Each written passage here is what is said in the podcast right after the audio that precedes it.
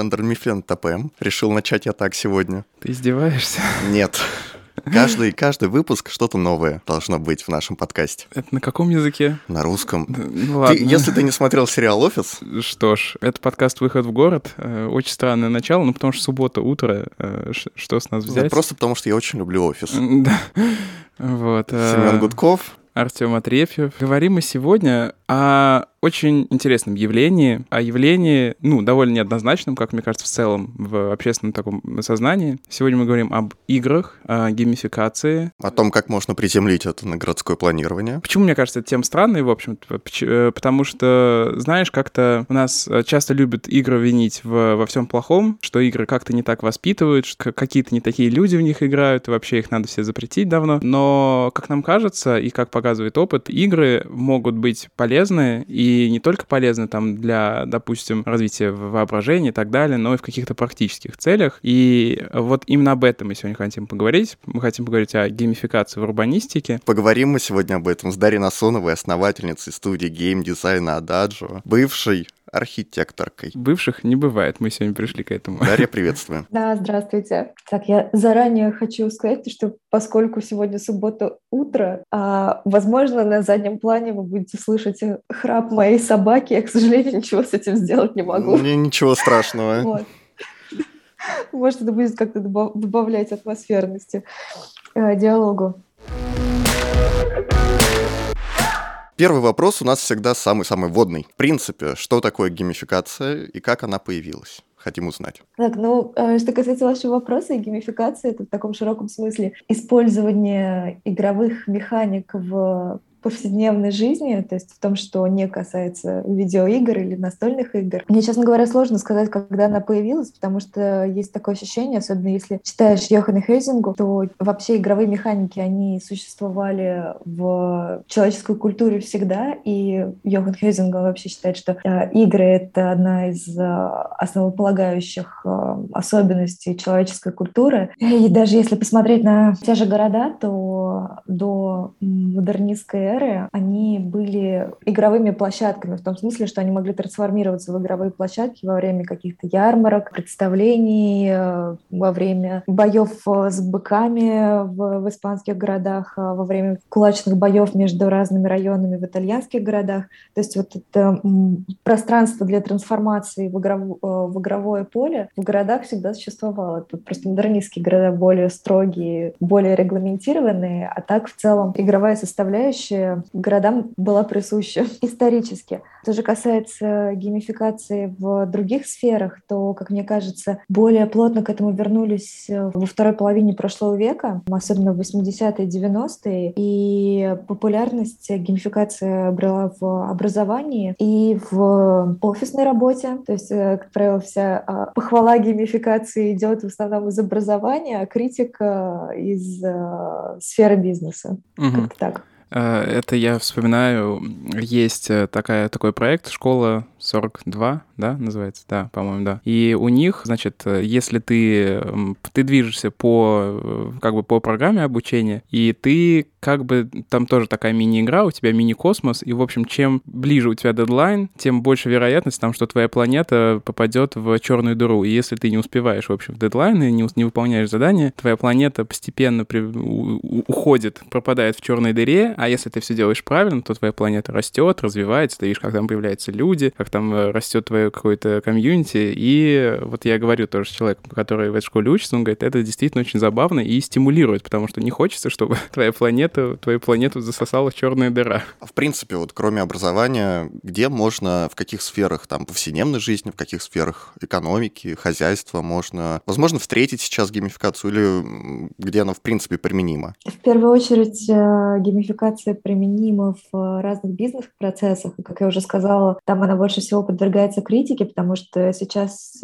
все больше э, слышно э, мнение о том, что это способ манипуляции сотрудниками, что на самом деле ничем, кроме как э, зарплатой, работодатель не должен э, стимулировать тех, кого он нанимает. Но, тем не менее, а, игровые механики пытаются использовать в такой корпоративной среде, чтобы тоже стимулировать сотрудников, э, завоевывать какие-то звездочки, продвигаться по уровням. Но, опять же, как мне кажется, это не совсем уместно, и большинству людей, насколько я знаю, по крайней мере, из того, что я обсуждала со своими бывшими коллегами, геймификация на работе кажется чем-то неуместным, поскольку все понимают, что за этим а, скрыто что-то такое лицемерное, и, как я уже сказала, а, такой способ а, манипуляции, получить от сотрудника больше, чем он может дать за ту зарплату, которую ему платят. Но что касается каких-то положительных все-таки аспектов. А, есть социальная сфера, где геймификация классно используется в музеях для того, чтобы стимулировать э, людей э, на исследование музейных залов, музейных экспонатов. Когда человеку нужно выполнить какой-то квест, э, и для этого ему необходимо более пристально изучить картины или скульптуры, которые находятся в музее. То есть это побуждает его обращать внимание на мельчайшие детали, что очень классно. И также лучше запоминать все, что он э, видит, потому что а, вот даже Уилл Стор э, писал, что когда в целом информация складывается в какой-то нарратив, она запоминается гораздо лучше, нежели чем когда это просто отдельные куски информации. Вот геймификация как раз каким-то общим процессом, общим целеполаганием позволяет эти отдельные разбросанные куски информации связать в цельный сюжет, что способствует запоминанию. Поэтому мне кажется, что геймификация в музеях — это очень, очень классно, заставляет э, людей Э, знаю, больше погружаться в эту тему и ценить то, что они видят. Ну и плюс, конечно, а, раз мы собрались поговорить о городе, Геймификация очень классно проявляется в, проявляет себя в урбанистике. А, есть много разных направлений, какие-то более, те, более теоретические, какие-то более прикладные. Вот, э, например, есть э, организация Play the City, которую основал архитектор Кай Ким Тан. Это нидерландская организация, и они используют настольные игры для того, чтобы как-то помочь э, разным стейкхолдерам достичь э, взаимопонимания. Мы начали тоже отчасти вначале говорить про какие-то социальные эффекты. Я вспомнил про такой просто меня поразивший, наверное, в какой-то момент э, этот факт. А, есть такая онлайн-игра, называется EVE, On, EVE Online. Вот там одна из самых больших, крупных в мире RPG, Морпога, не знаю, как называется, онлайн-игр, в общем. И э, в, пандемии ковида они сделали такую миссию для игроков, э, за, там, за которую платили очень хорошо в, во внутренней, внутриигровой валюте. Задача была следующая. Надо было просто собирать по планете ну, какие-то камешки, какие-то ресурсы и так далее. То есть тебе показывали фотографию, тебе надо выставить какую-то цепочку, ну, как, знаете, как обучить нейросеть, по сути. И таким образом они тренировали нейросеть определять э, ДНК или какие-то там структурные элементы вируса COVID-19, и потом это использовалось в научных исследованиях в том числе. То есть на, благодаря ручкам сотен миллионов э, там, пользователей э, там, э, вот этой онлайн-игры исследователи, по, по сути, расшифровали там э, код ДНК ковида. И это, я считаю, что это просто вау. Да, это очень вдохновляющая штука. Я вспомнил, как некоторые конспирологи, когда появилась игра Pokemon Go, говорили, что с ее помощью ЦРУ собирает данные о секретных объектах. А кто знает? А кто знает? Может быть. А, вполне возможно, да. Ну вот мы начали уже говорить про связь э, игр и урбанистики, и городов, то, что города раньше были пространством для игр, по сути, таким игровым полем. А какие еще есть связи между элементами геймификации и урбанистикой городской средой? Ну вот если не касаться таких исторических аспектов, мой любимый пример, о котором я просто постоянно рассказываю на лекциях или хотя бы просто упоминаю, это концепция, которую придумали британская режиссерка театральная Джон Литлвуд и а, архитектор Седрик Седрик Прайс, это Фан Пэлас, вы, наверное, слышали об этом проекте, то есть это дворец э, развлечений, где люди должны были самостоятельно каждый раз перепридумывать э, функции этого здания, хотя зданием это в таком в полном смысле не являлось, потому что Джон Литлвуд и Седрик Прайс задумали это как э, такой каркас с модулями, в который люди бы приходили и, переставляя модули, перестраивали программу этого здания, то есть они могли бы сделать из этого кинотеатр, библиотеку, не знаю, какую-то игровую комнату, в общем, что угодно. С помощью разных э, эскалаторов, лифтов они все это передвигали, перенастраивали. И таким образом это на самом деле было, по сути, предтечей Майнкрафта или, не знаю, Roblox, вообще любой песочницы. И Но вот это, это было реализовано в, на практике? Это было реальное здание или это был какой-то... К сожалению, нет. Но тут, тут такой, на самом деле, э, интересный вопрос. Это здание, оно вот, должно было быть реализовано, потому что были готовы все документы, был выбран участок э, для проектирования, но в течение нескольких лет, там чуть ли не 10 лет, не могли согласовать строительство. Там были какие-то проблемы с документами, с землей, поэтому по прошествии этих 10 лет уже сами авторы проекта решили, что идея себя исчерпала, что это уже не актуально, потому что а, там предпосылки, они были очень сильно завязаны на социальной а, повестке, которая была вот именно в начале, середине 60-х, и уже к началу 70-х это потеряло актуальность, и поэтому сами авторы на это забили, и в итоге здание не было построено. И вот единственное сооружение, которое вдохновлено этим Фонталос дворцом развлечений, это центр Помпиду, вот, который Ричард Роджерс и Ранципьяно построили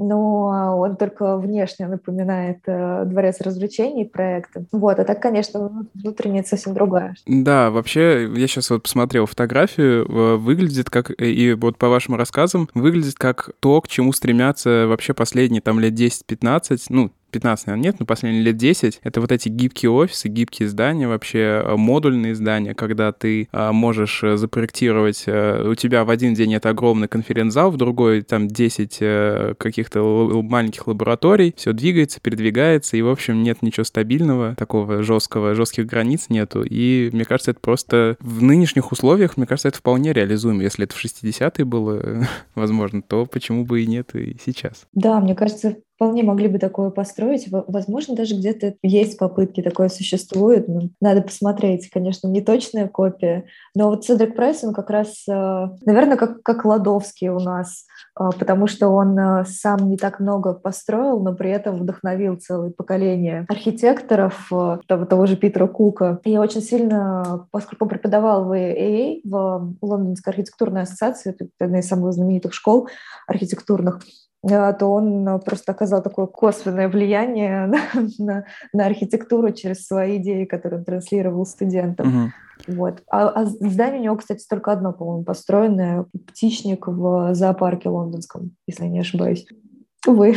А тогда, вот, наверное, такой вопрос. Мы более-менее понятно, как... Хотя нет, мы тоже на этот вопрос зададим, но начнем мы с того, что как архитектура, ну, реальная мировая архитектура, реально существующая, влияет на архитектуру игровую. Потому что вот я, например, приведу пример. Горячо любимая мной серия GTA, а они, их основная фишка в том, что они не повторяют реальные города, э, ну, по, да, как но, бы, да, но да, при этом дают вайб города. Они дают очень, они очень хорошо передают вайб города и берут только отдельно какие-то знаковые объекты, и за счет этого формируют узнаваемый ландшафт. Вот э, мне интересно, как работают, э, как, какие вообще варианты есть того, как выстраивается вот этот вот город внутри игры. GTA, правда, классный. Классный очень пример. Это просто тоже одна из моих любимых серий. Вообще, вообще то, что, то, что они берут только ключевые объекты, это обусловлено тем, что все-таки у игрового уровня и у реальной архитектуры разные задачи. А, и даже, например, в Assassin's Creed, тоже серия игр, которая старается максимально точно воспроизвести... Да, я по, я, я, я, я по ним, мне кажется, выучил э, все итальянские города в какой-то момент. Вот, но а, а, да, Ubisoft, они стараются максимально точно передать э, атмосферу реальных городов, но при этом они не могут себе позволить копировать полностью здания, какие-то кварталы, просто потому что они не всегда вписываются в игровой процесс. Но при этом они Нотр-Дам уже скопировали полностью, насколько я понимаю. Нет, они вот как раз Нотр-Дам а, скопировали не полностью. И это касается не только эстетики, но и внутренних конструкций. Вот когда Нотр-Дам сгорел, то было много спекуляций на тему того, что сейчас э, возьмут э, модель э, из Assassin's Creed Unity и сделают на основе этой модели реконструкцию. Но потом сами художники из Ubisoft сказали, что это невозможно, потому что поскольку у Assassin's Creed есть определенный геймплей, который завязан на паркуре, то игроку нужно, нужно дать пространство для того, чтобы он мог перепрыгивать, совершать какие-то трюки. Там есть, есть определенные механики, которые не позволяют сохранить здание в том виде, в котором оно существует. Поэтому, если речь идет о внутреннем, о внутренней структуре Нотр-Дама, то там они подвинули балки, чтобы как раз игрок, игрок мог перепрыгивать, изменили некоторые пропорции для того, чтобы дать пространство для перемещения, то есть они уже изменили структуру. Ну и плюс э, внешний вид они изменили, поскольку есть вот такая, есть, есть Э, такой феномен, как открыточная архитектура. То есть э, это архитектура, которая существует э, не в реальности, а в восприятии людей. То есть у всех есть какой-то какая-то своя в голове картинка Парижа, или у всех есть в голове своя картинка Лондона, и не обязательно она совпадает с действительностью, просто она насыщена какими-то эм, маркерами. Ну да, острова такие ментальные какие-то. Да, да, да. Вот, и в случае с Нотр-Дамом а, они сделали, поскольку все знают, у, у всех э, современных, современных людей Нотр-Дам ассоциируется еще и со шпилем, а в те годы, когда происходит действие Assassin's Creed, на самом деле этот шпиль был уничтожен. Его не было, потому что он был утерян, по-моему, во время революции. Там еще какой-то декор фасадов, по-моему, э, они ошибочно восприняли то есть революционеры ошибочно восприняли скульптурный декор на фасаде за королей, хотя на самом деле это были святые, поскольку они были против монархии. Они всех этих якобы королей уничтожили, а, а уже после вот после времени действия Assassin's Creed его восстановил э, французский архитектор, реставратор Жан Виолели Дюк. То есть, по идее, в игре Assassin's Creed вот в те годы не должно было быть этого шпиля. Но если бы они этот шпиль не поставили, то люди просто бы не провели ассоциации, скорее всего, с Парижем. Этот опыт был бы неполным, поэтому были такие допущения. Ну и плюс э, сам город, а вот в, для Парижа характерны такие, боже, ну не щипцовые, двускатные кровли, в общем, а они с острым завершением. Для паркура это не подходит, поэтому если самом деле посмотреть на большинство игр Assassin's Creed, вот не только французская серия, там крыши в основном плоские, а такие крыши могли существовать только там в первой серии.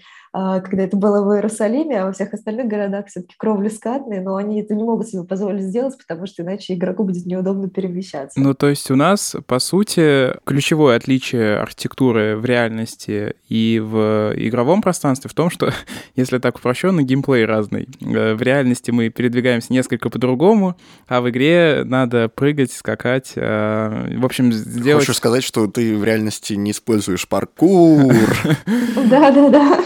А, ну и мне кажется тоже интересным э, тот факт, э, как адаптировать, как сделать узнаваемым. Э, мне кажется, это на самом деле очень модернистский подход, да, когда модернисты же тоже, они решили в какой-то момент, что в принципе можно сделать архитектуру без всех этих рюшечек. Главное взять какие-то основные узнаваемые а, элементы архитектуры, например, колонны, там окна и, и так далее, и сделать из этого даже из простой коробки архитектуру, потому что есть узнаваемые элементы. И мне кажется, вот в игровой подход очень похож на модернистский, легкий, потому что мы берем какие-то узнаваемые элементы, но не копируем полностью какие-то города. Те же самые двускатные крыши берем, э, если мы хотим точно показать, да, город, но не, но не обязательно каждый дом обязательно отрисовывать. Ну мы... или ты берешь, не знаю, какой-то узнаваемый памятник, например, статую свободы, и в GTA 4, например, вместо факела там э, кружка кофе у нее. Да.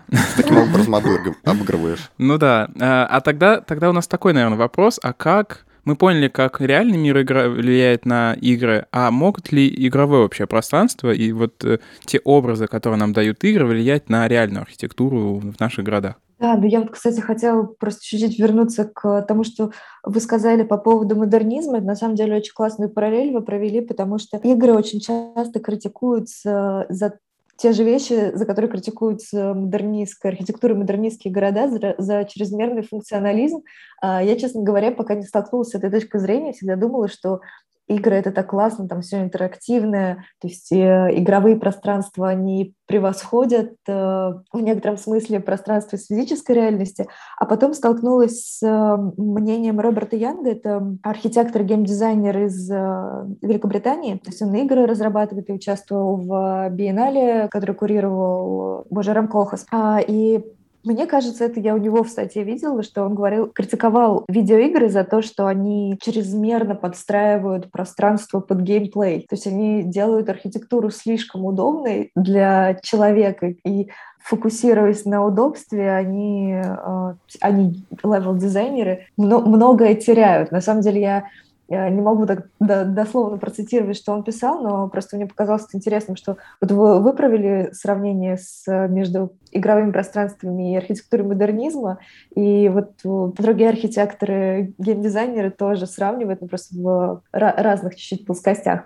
Вот. А вернусь к вопросу о том, как архитектура игровая влияет на реальную архитектуру. Мне кажется, просто поскольку в физической реальности есть э, законы физики, э, то сложно... То есть нельзя со шпиля Нотр-Дама прыгнуть в сток сена? Да, к сожалению к сожалению. Это сложно, поэтому мне кажется, что архитектура сейчас вот игровая влияет в таком э, виде кон- концептуальном, то есть э, использование геймификации в игровых пространствах, э, популяризация дополненной реальности. То есть напрямую, к сожалению, или, может быть, к счастью, я не знаю, не существует какого, какого-то э, метода, который из игровой вселенной перешел бы в нашу реальность. Единственное, что некоторые архитектурные студии используют игровые движки для того, чтобы создавать э, симуляции процессов э, внутри зданий или используют игровые движки для того, чтобы создать э, AR или VR копии объектов, чтобы протестировать какие-то теории проектные до того, как здание будет построено. Это очень классно. Но так, чтобы было какое-то здание Э, полностью вдохновленные игрой, uh-huh. игровой архитектурой, такого нет. То есть, ну, по крайней мере, я не сталкивалась с абсолютно интерактивным э, сооружением, и при этом жилым или каким-то более функциональным. Хочется немножко затронуть наши любимые строительные симуляторы, вообще лучшие игры во всей вселенной. Существовало несколько случаев, когда там мэров, сити-менеджеров, каких-то городских управленцев э, выбирали по критерию решения каких-то проблем, которые заложены там в SimCity, City Skylines и так далее. А насколько вообще такие игры отображают реальные процессы, которые происходят в городе? Потому что вот я очень люблю строительные симуляторы, но идеальной игры для меня, например, нету, потому что какая-то игра не отображает экономику города. Я считаю, что идеальная игра для российских городов — это Тропика, потому что ты играешь там за какого-то кубинского диктатора, тебе надо периодически убивать оппозицию, вот, э, а, да, выстраивать. Ну, на самом деле это довольно сложно иногда, потому что, с одной стороны, на тебя давят это большие дядьки из э, других стран, тебе надо и международный какой-то бизнес выстраивать, но и э, про местных оппозиционеров надо тоже не забывать, и охранку тоже надо содержать. Да, гениально. На самом деле, действительно, вы, вы правы, больше всего действительность отображает.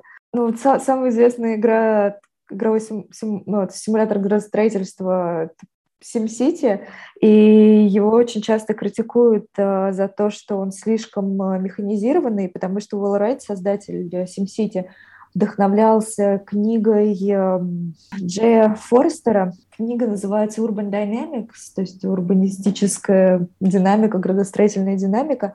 А, книга конца 60-х годов. Вот. И Уилл Райт из этой книги почерпнул две идеи. Вот идею сток, то есть э, фонда, и идею flow, то есть потоков. И к стоку он привязал население города, а к потокам разные цифры вроде уровня жизни, там, уровня смертности, там, средний возраст выхода на пенсию и так далее.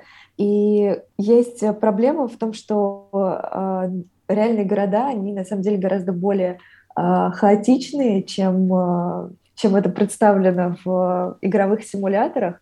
То есть э, некоторые из них слишком сильно, слишком сильно ориентируются на математику, хотя в реальности могут, э, может произойти гораздо ну, больше разных неожиданных, э, неожиданных ситуаций. Вот э, SimCity в том числе критиковали за то, что там слишком сильно успех игрока, успешность города привязана к количеству людей, которые там могут жить.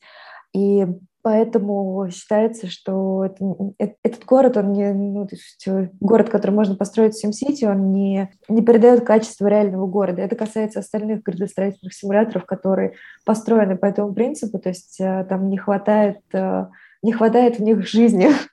Ну, то есть э, мэров э, лучше не выбирать по итогам э, тестов в градостроительных симуляторах? Там не, не только мэров, там же, когда в 2001-2002 году также выбрали мэра Варшавы, а потом стал президентом.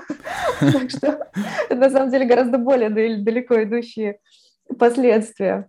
Ну, у меня вот, да, у меня просто по поводу этого тоже есть мысль, что иногда мне кажется, что вот э, градостроительный симулятор, вообще э, геймификация в урбанистике, э, сейчас отчасти это проявляется там в то, что есть BIM-модели, есть различные приложения, которые позволяют тебе взять участок и автоматически рассчитать тебе домики, которые туда посадить.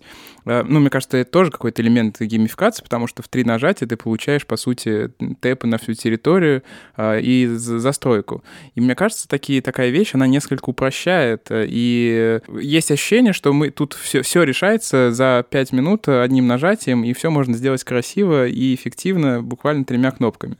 И мне, ну, мне кажется, это большой проблемой. Я, пожалуй, соглашусь. Вот единственное, что, может быть, градостроительные симуляторы, они в этом плане, то, тоже к, тем, к, к, теме, к теме того, что на три кнопки нажал, получил результат, они же могут показывать не только, как надо проектировать, а, но на фоне этих градостроительных симуляторов можно показывать то, как не надо делать. И, возможно, в этом плане всякие SimCity или City Skylines они подходят для того, чтобы объяснять э, людям, что делать не надо и какие вещи не нужно делегировать алгоритму.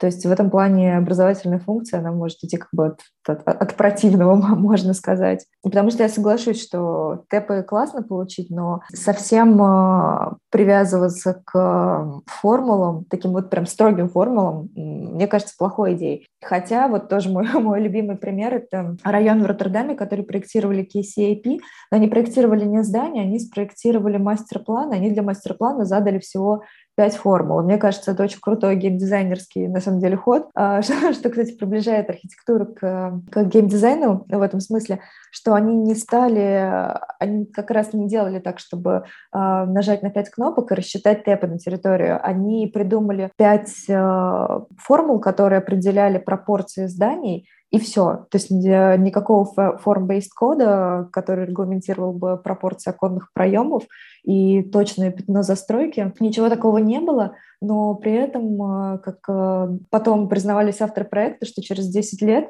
они посмотрели на район, на квартал, который построили там, где они проектировали мастер-план, и он оказался максимально близок к тому, что они задумали. Хотя они не давали каких-то прям супер строгих гайдлайнов, и в этом плане, мне кажется, круто брать вот эту идею с э, геймдизайна пространства возможностей. Это пространство возможностей — это то, что геймдизайнер оставляет для игрока. А, и вот это сам, самая тонкая, сложная, как мне кажется, для освоения вещь, потому что нужно очень э, грамотно ограничить действия человека, но при этом не заставлять его чувствовать себя э, таким лимитированным в своих, в своих возможностях. То есть э, это то, как мне кажется, к чему нужно стремиться, в том числе, когда речь идет о партиципаторном проектировании, например. Э, я много слышала критики партиципаторного проектирования, которая заключается в том, что ну вот, как же вы дадите проектировать какое-нибудь общественное пространство дилетантам, они же не знают, э, как э, проходят, не знаю, какие-нибудь сети, Uh, не знают снипов, в общем, все, все в таком духе. Критика идет ну, то есть критика касается отсутствия профильного образования у людей, которые э, принимают участие в таком публичном проектировании. Но на самом деле, если грамотно задавать вот эти первоначальные формулы и не отдавать все на откуп пользователям слэш-игрокам, а оставлять это правильно спроектированное пространство возможностей, то геймдизайнер может и, и архитектор может полностью контролировать процессы, но при этом оставлять э, свободу творчества для людей. Звучит, я понимаю, супер абстрактно, но это вот только такая работа, которая как раз не алгоритмическая, а вот в процессе таких проб и ошибок настраивается. То есть мы, мы задаем правила игры и оставляем людям как бы свободу творчества. Да, да. Ага. Ну вот, да, рамки довольно часто, наоборот, стимулируют творчество, когда ты меняешь четкие границы, ты в этих границах можешь э, что-то что сделать. Такой вопрос. А как игры могут помочь нам в изучении городского, именно городского опыта? То есть то, как люди в городах себя ведут и как они пользуются городской средой. Ну, это, это зависит. В целом в играх э, есть, если так про техническую сторону, в играх есть аналитика, ну то есть не, не в играх, а у геймдизайнеров, у создателей игр есть доступ к аналитике.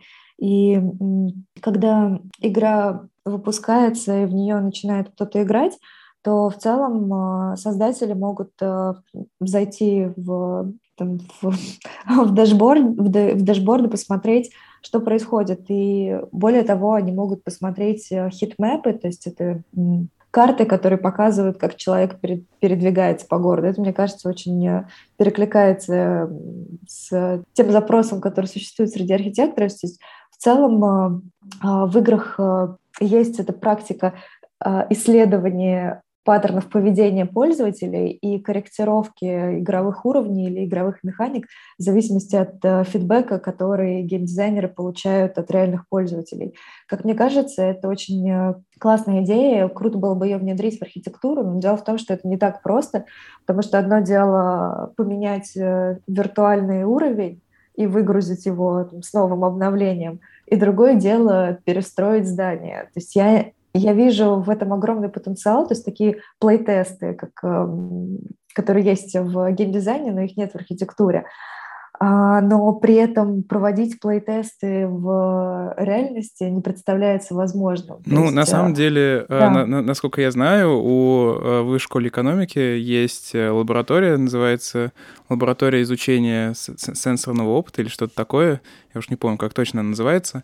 И э, что они делают? С помощью очков дополненной реальности они отслеживают, э, на что смотрит человек в, по дороге. Ну, задается какой-то маршрут, они смотрят, на что человек реагирует, таким образом выявляют визуальный шум, и в дальнейшем это может э, ложиться в том числе и в рекомендации там к каким-то местным властям, что, что убрать, что добавить. Вообще помогает понимать, как человек, как человек улицу воспринимает, вот, по которой он идет, на что он обращает внимание, на что нет, э, и, и так далее. Ну, это, как вариант такого, да, плей-теста, когда вы уже сделали что-то. А, но в том числе это же можно сделать и в VR, да, сейчас развивается технология VR, и это позволяет тебе погрузиться в какую-то территорию, в том числе и посмотреть, да, ну, сделать этот сам, тот самый плей-тест. Плей-тест до, до того, как мы сделаем да, физическое да, сейчас, пространство. сейчас мы можем сделать такой плей-тест, но уже постфактум, а VR, наверное, нам а, позволяет э, в будущее, как, да. как говорится, посмотреть. Ну, а не, а тут вопрос у меня на самом деле возникает, упростит ли это нам жизнь или нет? Слушайте, ну, мне, мне, честно говоря, сложно ответить на этот вопрос, потому что я давно не практикую, но поскольку я работаю с игровыми движками, то я периодически вижу а, то, как игровые движки взаимодействуют а, с архитектурной, с архитектурной а, сферой. И вот тот же Unity выпускает а, разные продукты для, специально для архитекторов, то есть они позволяют интегрировать BIM-модели в игровые движки, чтобы вот как раз делать там такие плейтесты, просматривать проекты в дополненной реальности, виртуальной реальности, прямо на строительной площадке.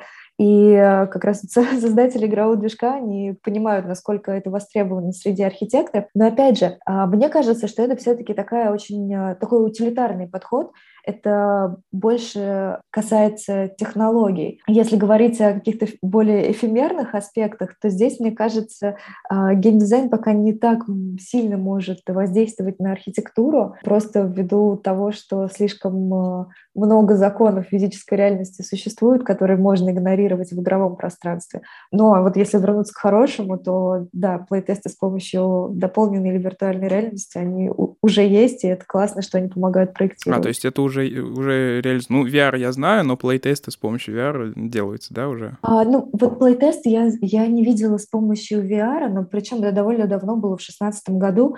А, я видела проект плейтест просто с помощью игрового движка, когда, по-моему, компания RAP, я вот не, не уверена, что правильно произношу, они проектировали ТПУ, и им э, нужно было понять, э, почему на их симуляциях э, не получ... то есть возникали пробки из людей, и когда они запускали алгоритм, с который генерировал толпу, у них не получалось найти эту ошибку. И в итоге что они сделали? Они а, вместо ботов посадили людей с джойстиками и попросили их походить по этому ТПУ. И таким образом, когда они самостоятельно провели этот плей-тест э, живыми людьми, они смогли найти проблемный участок и его перепроектировать. Вау, здорово. Звучит как э, практически готовое решение для ну, пр- так практически есть. То есть они посадили живых людей в, по сути, симуляцию транспортных там, пешеходных потоков, которые тоже существуют, применяются и даже и в российской практике уже там пару десятков лет. И ну, это, это здорово. Ну вот тогда, наверное, мы будем переходить к финалу. И в финале у нас вот как раз такие некоторые практические рекомендации – для а, двух групп. Да, для двух... Стейкхолдеров. Да. Первый, давай начнем с, не как обычно, с активиста. Э, начнем с городских властей. Вот представим, что э, там перед нами есть мэр города, э, не суперкрупного города, миллионника. Как ему использовать геймификацию в городском планировании, чтобы там, возможно, сделать среду лучше, какие-то решения более оптимальные и так далее. Как, вот пять шагов. Я не уверена, что смогу разложить это на пять конкретных шагов. Я попробую начать с общей рекомендации. Мне кажется, хорошей идеей внедрить дополненную реальность и, может быть, 360 панорам, потому что все-таки у дополненной реальности есть довольно высокий порог входа, просто из-за того, что не все мобильные устройства ее поддерживают. Но, тем не менее, я вижу проблему в том, что когда проходят э, публичные слушания, голосования за какие-то проекты, то людям не дают возможность э, полностью их оценить, потому что а, архитекторы, как правило, обладают хорошим пространственным э, мышлением, хорошим воображением, но высокомерно думают, что таки, такими же способностями обладают абсолютно все. А, поэтому, а, на мой взгляд, не совсем правильно показывать планы, фасады, рендеры, потому что они не дают полного представления. В то же время, если давать людям возможность посмотреть смотреть на здание в, ре... в реальности, то есть с помощью дополненной реальности, с помощью виртуальной реальности прямо на месте, то это позволило бы людям более полной мере оценить качество проекта. И таким образом, э, если проводится голосование, то оно э, будет основано на более приближенных к действительности впечатлениях. То есть э, я бы постаралась технологии дополненной реальности как можно больше и виртуальной реальности вводить в сферы на публичных слушаний, публичных голосований. Ну, мне кажется, это как раз то, о чем мы говорили, да, что дать человеку прожить конкретный проект, конкретную территорию и увидеть его реакцию. Да, или хотя бы даже посмотреть, как это будет в действительности, потому что ну, не у всех есть ощущение масштаба. То есть, э, когда показываешь человеку рендер, он может совершенно не так его представлять. Есть, ну, понятно, что на рендерах там по-своему стоят камеры, там по-своему. Я даже думаю, там под, об, обычно под выгодным углом стоят камеры, чтобы, чтобы все хорошо. Еще никогда нет зимы и зимнего вечера никогда нет. Хорошо. А втор, второй, второй стейкхолдер у нас это э,